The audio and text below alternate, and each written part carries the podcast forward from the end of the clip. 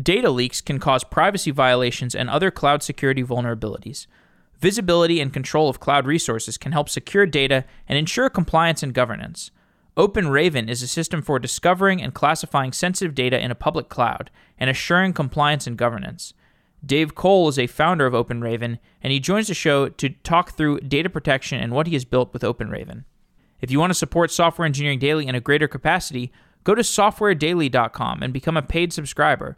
You can get all of our episodes without advertisements. Dave, welcome to the show. Thanks for having me. So, you work at OpenRaven. Explain what OpenRaven does. Yeah, OpenRaven is aimed at solving the problem with big data security. So, there's when we started the company early last year we looked out and we thought with the move towards protecting the identity security's been through a series of phases. You know back in the olden days it focused on protecting the network. Then people moved well beyond the network. All mobile came in everything else we moved to protecting endpoints. Now there's a very rightful focus on protecting identity and Okta seems to be the de facto leader of that. We looked out towards the future, my co founder Mark and myself, and said, Isn't it logical that the next big wave is that we start protecting these enormous mounds of data, which seem to be leaking everywhere? And we looked at the space, and there was a lot of older companies that were focused on on prem data stores and doing things in, in ways that made sense. We felt like five, ten years ago, focused on email, endpoint, you know, office files and so forth. And we looked at the new school companies and they were all very compliance focused and very privacy focused. And I completely get that. It's a non discretionary purchase and so forth to do things for GDPR and CCPA. But in our heart of hearts, we looked at it and said, we think compliance is really the byproduct of doing things the right way, which means hardcore data protection focused on you know where we think the biggest issue is going to be where the most data is going to be which is in the cloud. So openraven is aimed at discovering making it super easy to go out and discover all the data you have in the cloud making it easy to classify it at scale. Wrap policy around that. You can think of it as sort of rules for for how data should be and then taking the actions to make sure that those rules are followed. Give me an example of some policies that you might administer yeah, so easy one. Anytime when you find developer secrets out there in S3 and it isn't quote unquote properly protected, meaning it isn't, you know, access permissions aren't set up appropriately on the bucket or so on and so forth, give me an alert. And the contrast to that would be kind of a more classic security alert of, oh my God, you have an S3 bucket open, only to find out that it has marketing content. So we sort of marry together what you might know and and love or not with AWS Macie or like a Google DLP alongside the rules you might have inside a cloud security posture management product like a cloud custodian or a Palo Alto Prisma and so forth. Other examples include things like we can only have this type of data, maybe it's personal data, maybe it's source code, you name it, in this region or in this location, it should never be anywhere else. So let's say, you know, you're a telehealth organization and you have an e-commerce front, the HIPAA related data needs to stay over here. It can never go into, you know, the e-commerce side of it. There's, you know, tons of examples, but a lot of them focus on either finding data that you're very concerned about, like developer secrets or personal data, keeping it in the right location, keeping it configured properly, and so forth. Those those are some of the top of mind things. Tell me about some of the common anti patterns that you see in open cloud security.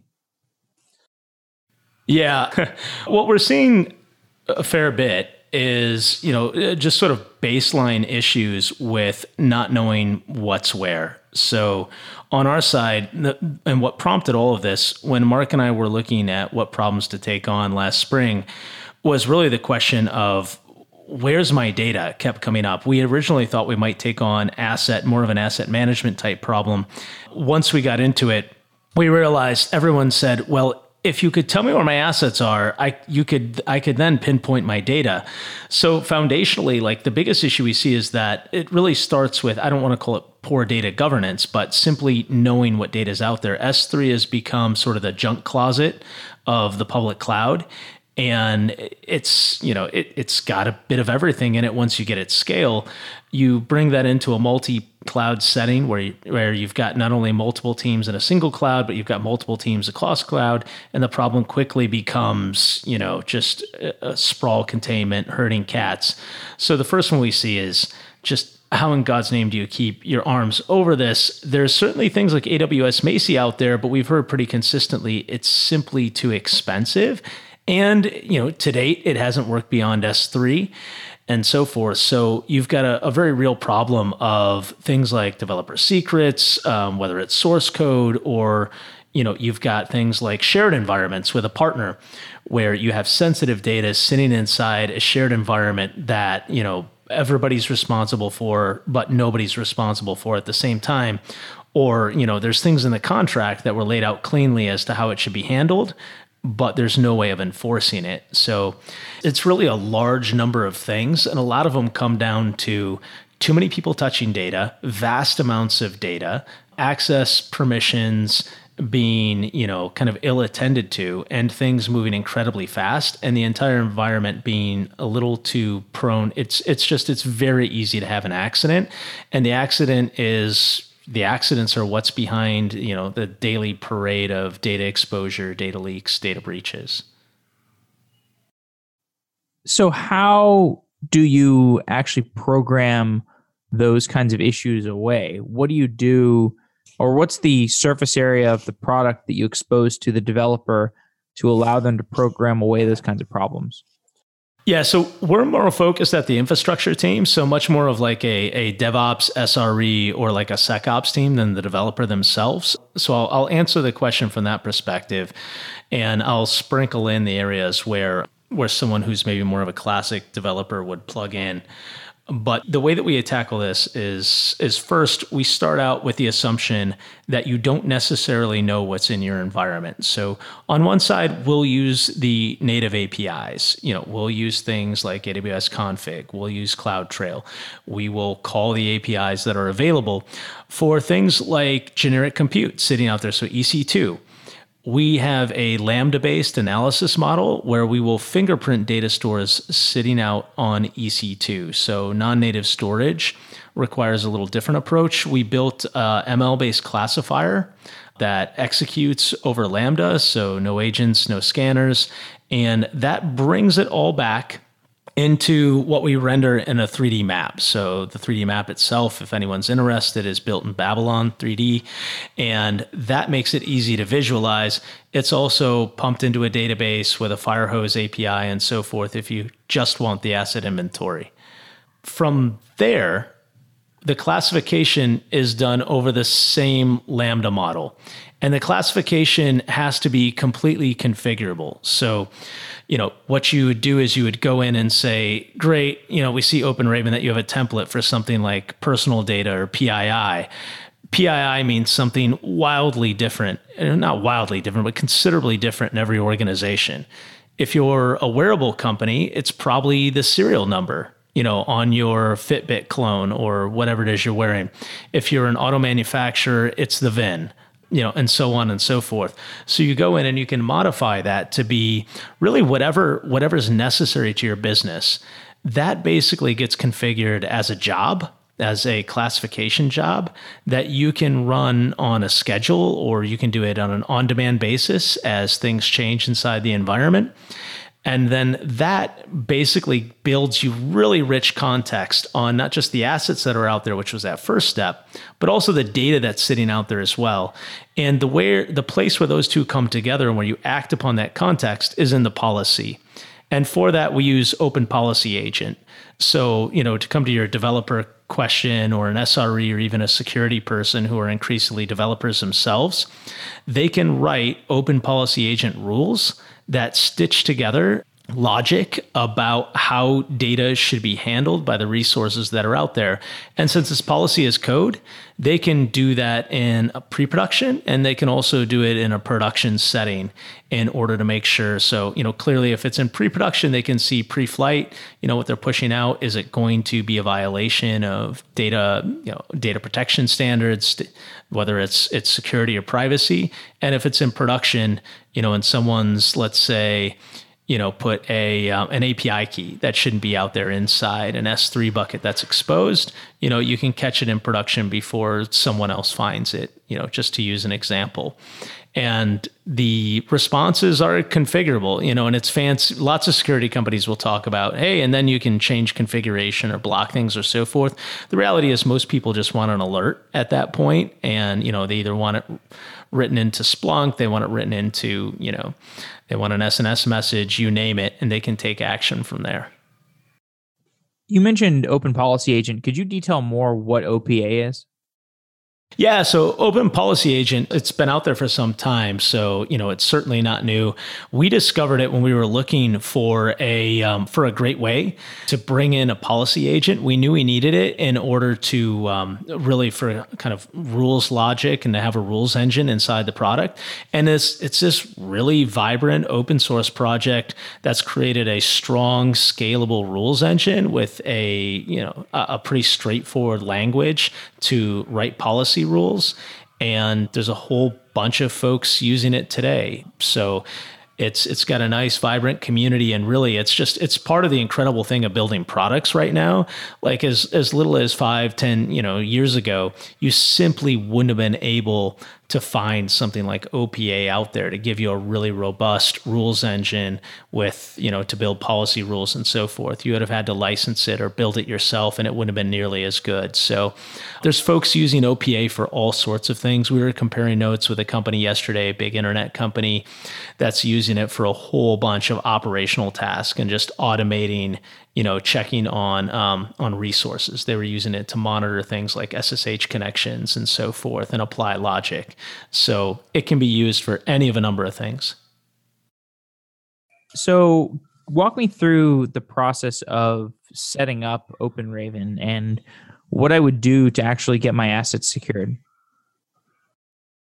Yeah, so uh, you've got a choice. Historically, the way that we design OpenRaven is we design it to be deployed into a customer's own VPC. And that's where the how the current community edition is designed.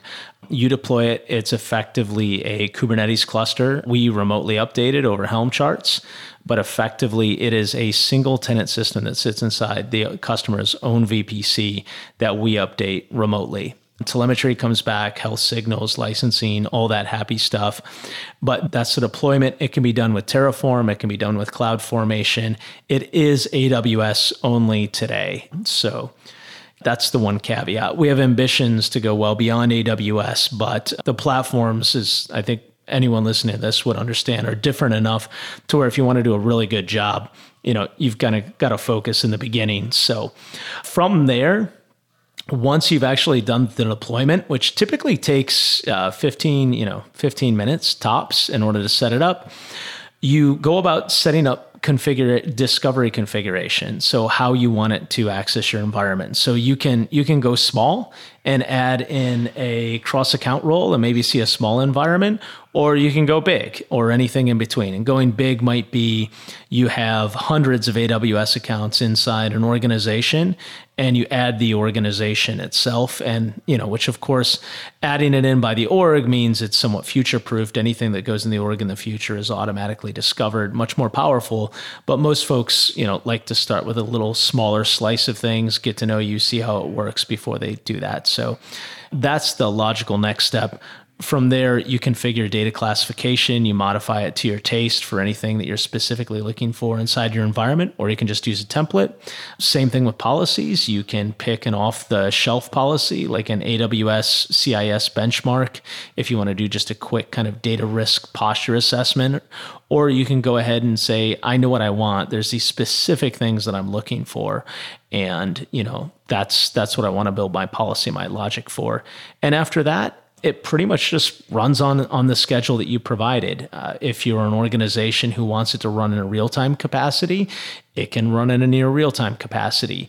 If you want to do just periodic assessments, you can do that too. It's it's really up to the preference of of the organization. So, how often is is, is there some, some kind of runtime model for analyzing my infrastructure for for issues for security holes? Is there some ongoing oversight that you know runs like a cron job? Yeah. So, first off, we get eventing through CloudTrail. So that's part of it. But let's say that you want to continually classify data. Either you want to do it periodically or you want to you want to do it on changes in the environment, meaning material changes have been made to this S3 bucket or any S3 bucket.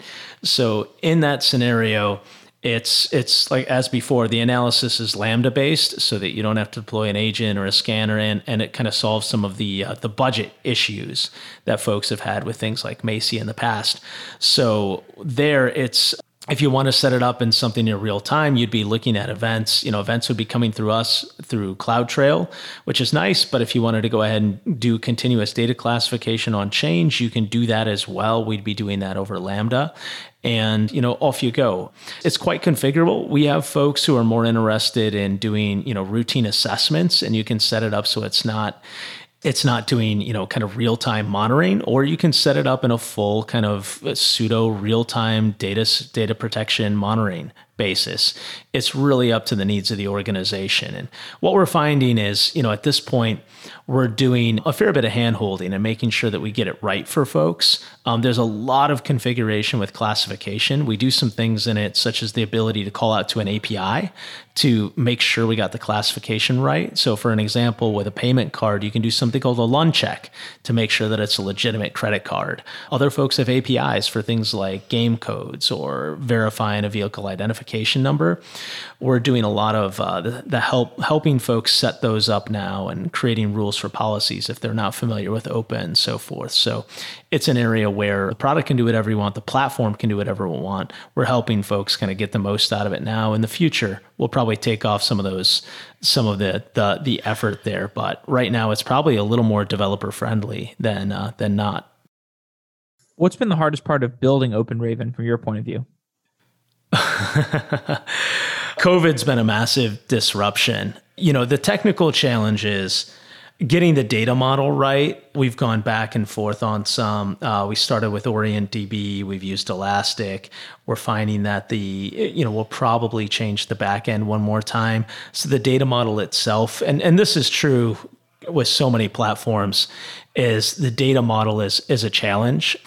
I'll say like that's probably the biggest technology challenge. Other than that, it's been you know most things have been relatively straightforward 3D mapping has been surprisingly easy. I think that's just due to some of the good help we got. We're based, our HQ is here in Los Angeles, and there's amazing gaming talent here in LA. So that's the one that's actually gone a little faster than probably what we anticipated. That and some of the data classification work, you know, we got lucky in a few instances. The most challenging thing has just been plugging away during this year when no one can see each other and teams move as fast as they trust each other. Trust, you know, in my estimation is predominantly built through kind of rich high fidelity interactions and those are really hard to come by this year for means of safety. So I'd say like the technology challenges, the biggest one has been getting the data model right, getting the data backend right.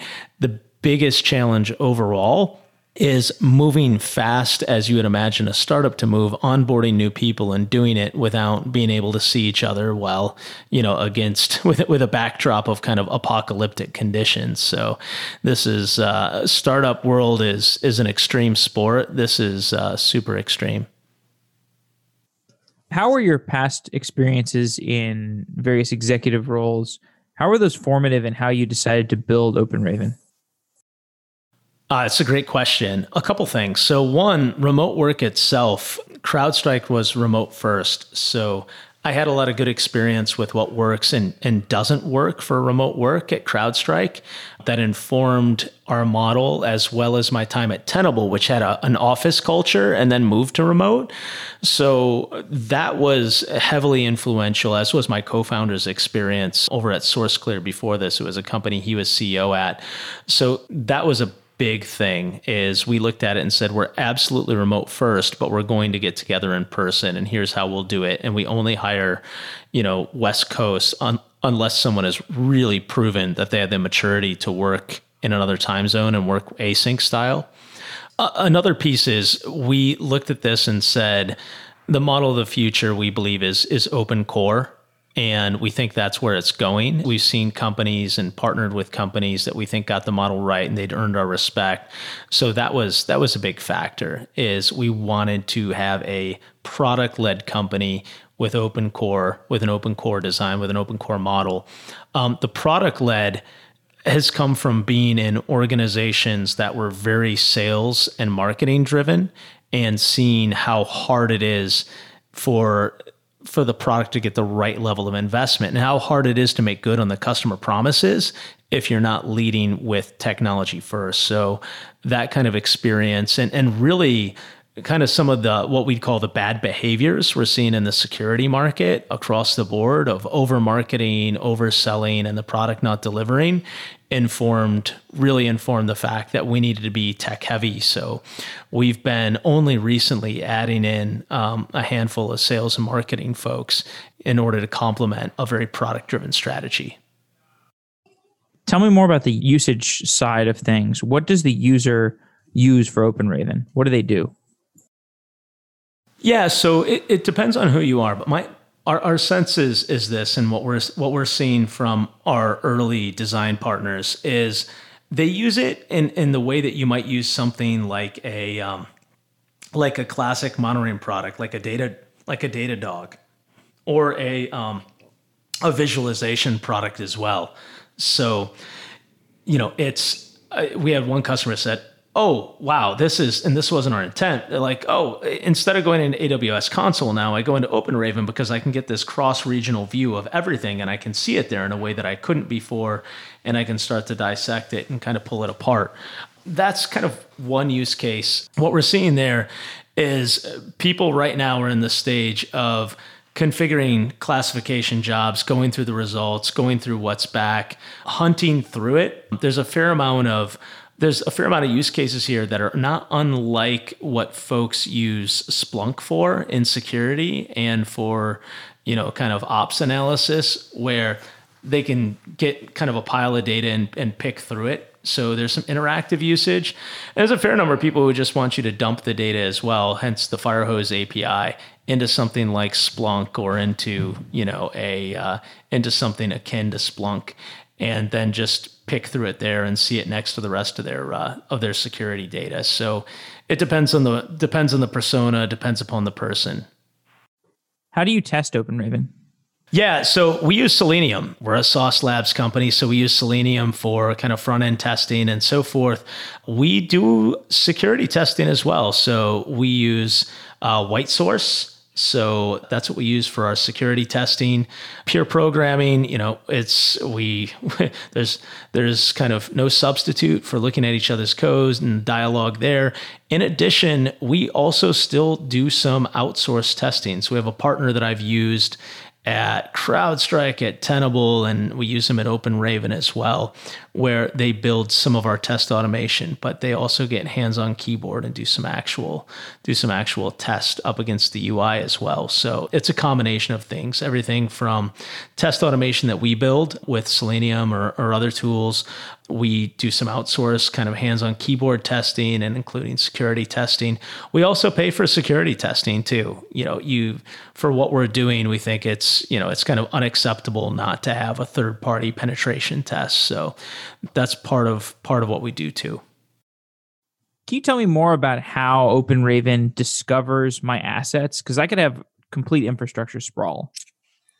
Yeah, yeah. Matter of fact, there's a number of data discovery products that don't start with that, that assume that you know where your data stores are. What we've found is that most people don't. So we do a number of things. So first off, you know, we'll call the AWS API. So we will use conventional AWS APIs. Uh, you know, we'll use AWS config and so forth. There's no need to to do anything crazy and start blasting packets across you know VPCs and so forth. We use the APIs that are there in order when we can.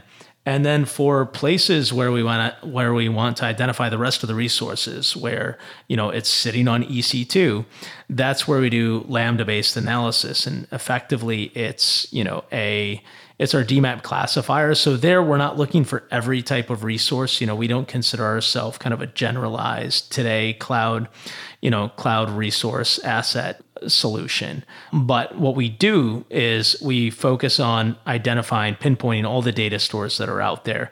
And if you're wondering what that looks like, there's a list of those up on our website under uh, product, what we discover. And that is a, a straightforward ML classifier that is it I believe today it detects 80 somewhere between 80 and 100 different data stores. It's the top data stores is listed by DB Engine, minus a few things that didn't make uh, sense, like MS Access. And with that, what it does is over Lambda, we're effectively running a port scan, we're running the classifier. It's built to also work on the file system. But having said that, today it's just easier to run it as more of a, a port scanner. And there it uses the classifier in order to fingerprint in order to fingerprint the data stores that are out there. So you know, we're doing a combination of what we think are pretty common sense things using the existing APIs when we can, and then we're using this Lambda based analysis model with, um, in this instance, an, uh, you know, a straightforward ML classifier in order to find the data stores, and we pull that all back and Again, you can access it programmatically through the Firehose API. We've been using GraphQL as well for folks who don't want the Firehose but want one-off request, and or you can you know look at it in the pretty 3D map. You know, so you can go you know you can you can go fluffy and look at the the really pretty version, or you can get as down in, into the bits and bytes as you want to. Can you tell me more about building that machine learning model? Yeah, you know, it, it's interesting.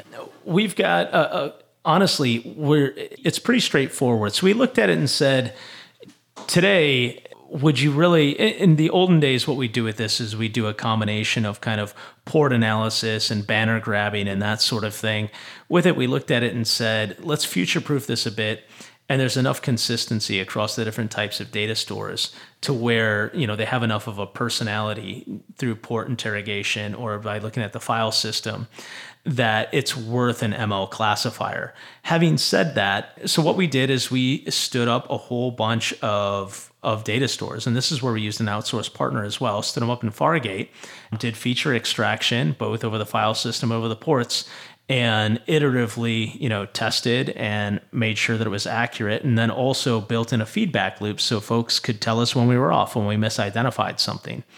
As far as ML classifiers go, there's no black magic here you know, we did things that were, I think, were pretty sensible, that were better than just doing, you know, an old school kind of service identification, service fingerprinting algorithm. We think it's more future proof. It's got a nice feedback loop.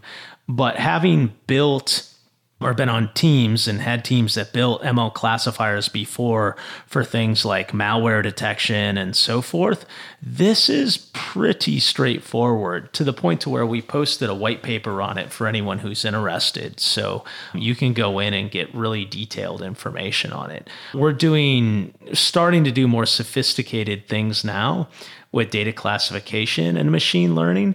But even there, you know, we found that things like data adjacency can work vastly better than machine learning at a lower cost, you know, and, and be easier to maintain at times than ML. So, you know, the ML classifier, it, it works. We're proud of it. It's great. But having said that, I think you know people overplay the impact of ML today, and it's been applied to things where at times you know a simple regex are just fine, or in our case, we're finding that data adjacency, meaning if I see a 16 digit number next to a three digit number next to a four digit number with a slash in the middle, like that can work way better at less cost than trying to do an ML classifier. So we're um, we're using it, but you know you'll never see OpenRaven.ai be a big thing for us. You know we think AI has been you know the the application in our space is is interesting, but you know it's kind of far from the linchpin of the technology do you do anything around threat detection around detecting if if a, an asset has actually been compromised yeah, you know, it's, it's an interesting question. I've done a lot of that in my day, both at Symantec and at CrowdStrike, a, a, little bit at Tenable.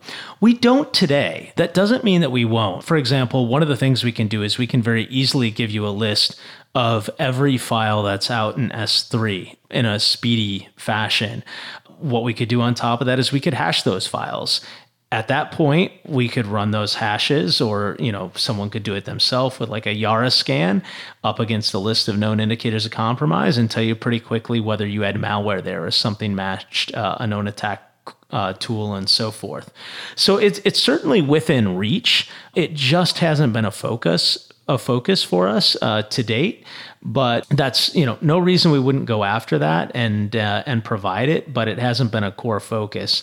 We've been much more focused on the uh, data leakage front but my gut tells me we'll end up doing that at some point and even providing a you know uh, providing the ability just to to signal people on that automatically but you know, I think there's a whole bunch of folks who have ambitions in that space, in the threat detection space, in the cloud in particular.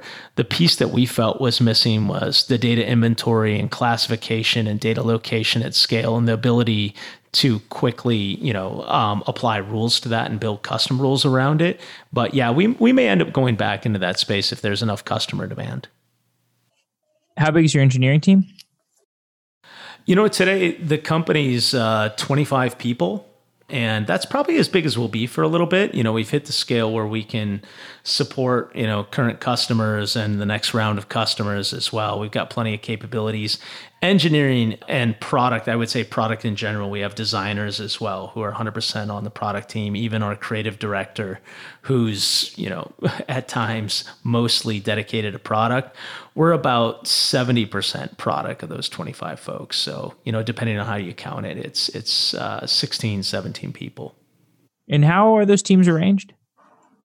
We use feature teams. So even even at our small size, uh, we have feature teams. It's just we feel like that promotes the right level of uh, accountability and control, and just uh, candidly just makes makes the team happier. We weren't doing that before, and we stopped and retooled this summer after we put out our uh, community release of our product and moved to a feature team model. We'd always planned on doing it. This is a little earlier than what we anticipated and are already yielding really good results with a feature team approach. So that's, and, you know, classic two week sprints. Are there any kinds of assets, cloud assets, that are particularly hard to discover, like things that just may be in the weeds somehow and you you you can't scan for them? Ooh. You know, at this point we haven't seen anything like that. We've had a few surprises. So I'll give you an example of a surprise and something something we found that was unusual. Not exactly the answer to your question, but the one thing that we have found is some incredibly old kind of first generation EC2 out there. You know, EC2 instance from 2013 is something we we did not expect in any way. That was exotic, and that's just you know sort of the game of working with larger organizations. They're going to have that out there. To date, nothing's been exceedingly hard. Matter of fact, we just added a whole bunch more resources. So initially, we were very, very focused on fingerprinting data stores and predominantly on you know, data service APIs and so forth. We've just expanded out I think, to a whole bunch more resources in order to provide a richer set of um, of cloud assets to write policies against but I don't, you know, in fairness, I don't think we're deep enough in that to say like we've learned the personalities of those and if we're missing anything. Doesn't feel like we are at this point, but it's it's early innings. You work with each of the major cloud providers. Is there any nuance between Google and Azure and Amazon that's worth pointing out? You know, today we only work with Amazon, to be clear. So our chief architects from Azure and you know we we're, we know enough to be dangerous about GCP. But having said that, plenty of nuance. Uh, we've we've been exploring at least the differences in the security models on the podcast that I run, Security Voices.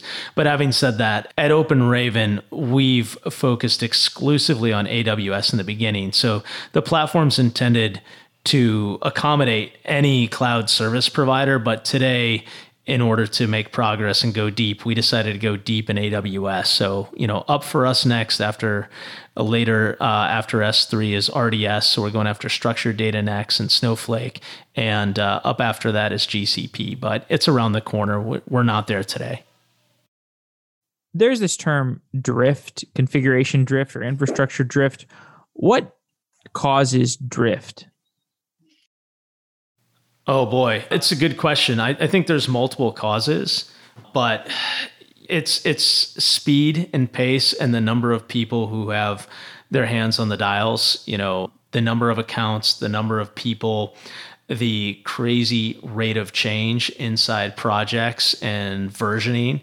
I think there's very few organizations who have a really disciplined set of controls that would um, that would prevent drift primarily uh, due to the fact that they prize things like expediency and getting clean burn downs in their sprints and getting functionality out more than they you know prize governance which you know may or may not be the right business decision you know certainly as a young company you have to make trade-offs for speed so config drift, I think it can come from a number of places, but you know, having said that, it's far too easy to do. And we've experienced it ourselves.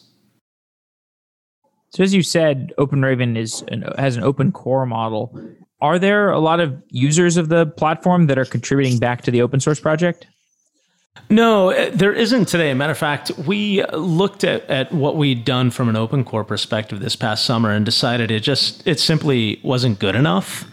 And we've recently brought on uh, Dave, David Lester, who comes to us from Apple, where he ran the Foundation DB project in order to get our open source strategy, our open source activities in order.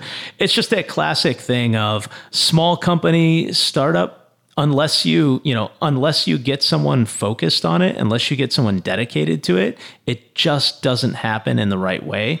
So we're in the process of rebooting our approach to uh, to open source. We have some things out there today. Some folks have used those. They're primarily focused on data ingest. I, I think the closest analogy to what it would be like is maybe like the cartography project what we have out there today.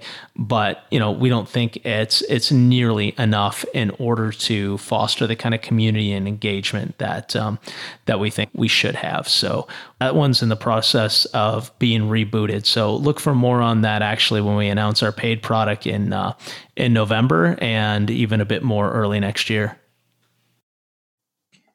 When you talk to the kinds of large enterprises that you do talk to, are there any other security issues that they are battling that we haven't really explored? Yeah, well, this year has been unusual to say the least. I, I, think a lot of what they've been dealing with is just grappling with remote work. So, uh, you know, and it's everything from accelerating things like zero trust project and multi-factor authentication and shutting off old VPNs to bolstering VPN capacity because they just can't swap it out fast enough and it's too risky. So the bulk of the stuff that they're dealing with this year has, has has been quite a bit different than before. Well, it's been acceleration. So on the cloud side, we've seen people focusing on just getting things deployed, getting things out there, and we are seeing there's still a lot of interest just in getting baseline configuration right. You know, cloud security posture management. Certainly see a lot of that and focus on cloud asset. Beyond that, there's still a ton of interest in manage, detect, and respond. So, you know, security operations centers are moving up the maturity curve. Some folks are just handing it over to others. So you see huge financing rounds being done recently, like the one that was done by Arctic Wolf. I think they pulled in 200 million. And I think once a week, I'll talk to someone who's in the manage, detect, and respond space where people are just saying, we don't want to run our own SOC. So there's quite a bit of that. Either people are, are really investing in their SOC and running it by themselves and, and using orchestration products in order to automate a fair amount of security, or they're tapping out and handing it over to someone else who will do it for them. That's just a, a, a, little bit of what we're hearing. So a lot of zero trust, a lot of blocking and tackling related to remote work. Certainly, you know, we're brought in on the data protection side, so data security, data privacy, and then a, a lot of work either done improving your SOC or just handing it off to someone else to run. I think there are a lot of engineers out there who mainly work on application infrastructure and don't really spend much time thinking about security because somebody else at the company takes care of security. Are there any areas of security that you think would be useful to describe to the average application engineer who doesn't know much about security? Oh wow, that's a great question. Probably a better question for my co-founder. And let me let me think on it for a moment. I, I, think the area that's been getting a lot of attention is the one that my, my co-founder comes from, which now seems to be popularized by uh, by Snyk Snyk S N Y K, which is probably familiar to application engineers actually. So it may not get at the heart of your question, but there's so many potential issues with software supply chain and just uh, vulnerabilities being passed down from you know and and being and then you know arriving inside your software as components you know one component calls another calls another. I, I that's the primary one that comes to mind. It's probably well known to many whether or not they're using something like Snyk or the product that Mark uh, brought to bear which was called SourceClear which is eventually bought by CA Veracode you know, I personally think that's one of the more interesting areas. Um, so, software supply chains, an area where there's a lot of, of interest and a lot of concern, and increasingly a number of products and capabilities. Um, Snyk seems to be at the forefront of that and one of the most popular choices. But you know, beyond that, I think a lot of the the security issues at this point, you know, at least from an engineering standpoint, are, are reasonably well known. Is there stuff in the threat landscape and, and threat level that's interesting? Sure. You know, in particular, there's stuff that's happening with industrial in, in the area of industrial security. That's particularly interesting, but it's probably a little too far afield for for application engineering and, and people, you know, developers might be interested in security. Certainly that that IoT area with an emphasis on industrial security, there's some really interesting things happening there now. But like I said, I think it's it's pretty far afield for probably most people who are developing applications. When you examine one of these data stores, are there any particularities you have to program to to have all the coverage you need? So you know you cover Amazon S3, Redshift, MongoDB, Elasticsearch is there a lot of work you have to do to cover all of the database, you know, d- potential databases out there? You know, for the baseline classification, for the baseline identification of a data store, like yes, there's work that has to be done. You know, we have to make sure we have to make sure that we can fingerprint the data store itself. Next up for us is the inventory and classification of the data, and that's where it's incredibly specific. S3 is where we're focused at the moment. We'll move on from unstructured data in S3 to RDS. And, eh, you know, each one of those is an incremental lift.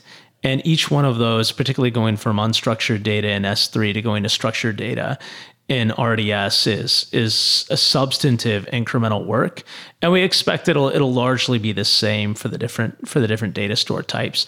But for example, early looking at Snowflake, it isn't that much more effort. So we're pretty fortunate. We've got a great architect, a gentleman named Mike Andrews, who's built the data inventory and classification, which is the more bespoke piece of it, in a way in which you know we can we can go after those fairly easily, and where we can update, we can kind of update and move. But none of it's free. It's a fair amount of work, and the more different it is, from you know currently what we're doing with unstructured data the more work it is which i think follows pretty logically. So stay tuned but you know it's it's considerable amount of work but the hardest work as always is getting the initial scaffolding in place getting the first one done. After that it feels like it's it's probably about 30 to 40% of the original effort. Tell me about the future of the company. Where do you go from here? Yeah, where we want to be at the end of this is we want an organization to be able to any point in time know where all their data is know what type of data is there and make sure that it's protected in the right way that it's that's safe it's private and that any compliance report anything that have to do is is really just a click away. You know all of this pain they have the manual effort is gone and data leaks, data breaches inside the organizations that use the product are a thing of the past. We want to be that backplane for data protection to where they can ask and answer any question about their data, particularly from a safety, from a security, from a privacy perspective, and have it readily answered. That's our goal. So, really, for us, it's just marching one cloud environment to one cloud service provider to the next, to the next, and adding in, you know, going beyond infrastructure as a service and going into SaaS applications as well, so that it wouldn't just be about something in Azure, Google, or Microsoft, but it could be something sitting inside a SaaS application like a Slack or anything that might sitting be sitting over in GitHub and so on. That seems like a good place to close off. Is there anything else you want to add about OpenRaven or security in general? Uh, no, that's good from my side. Thanks for having me. I appreciate it. Absolutely. And I do want to, you know, point out to the listeners that they can find you on your podcast, which is Security Voices, I believe. Yeah, that's right. It's securityvoices.org. Great. And that's stories about security. And I encourage people to check it out. Thank you. Thank you, Dave. All right. Appreciate it.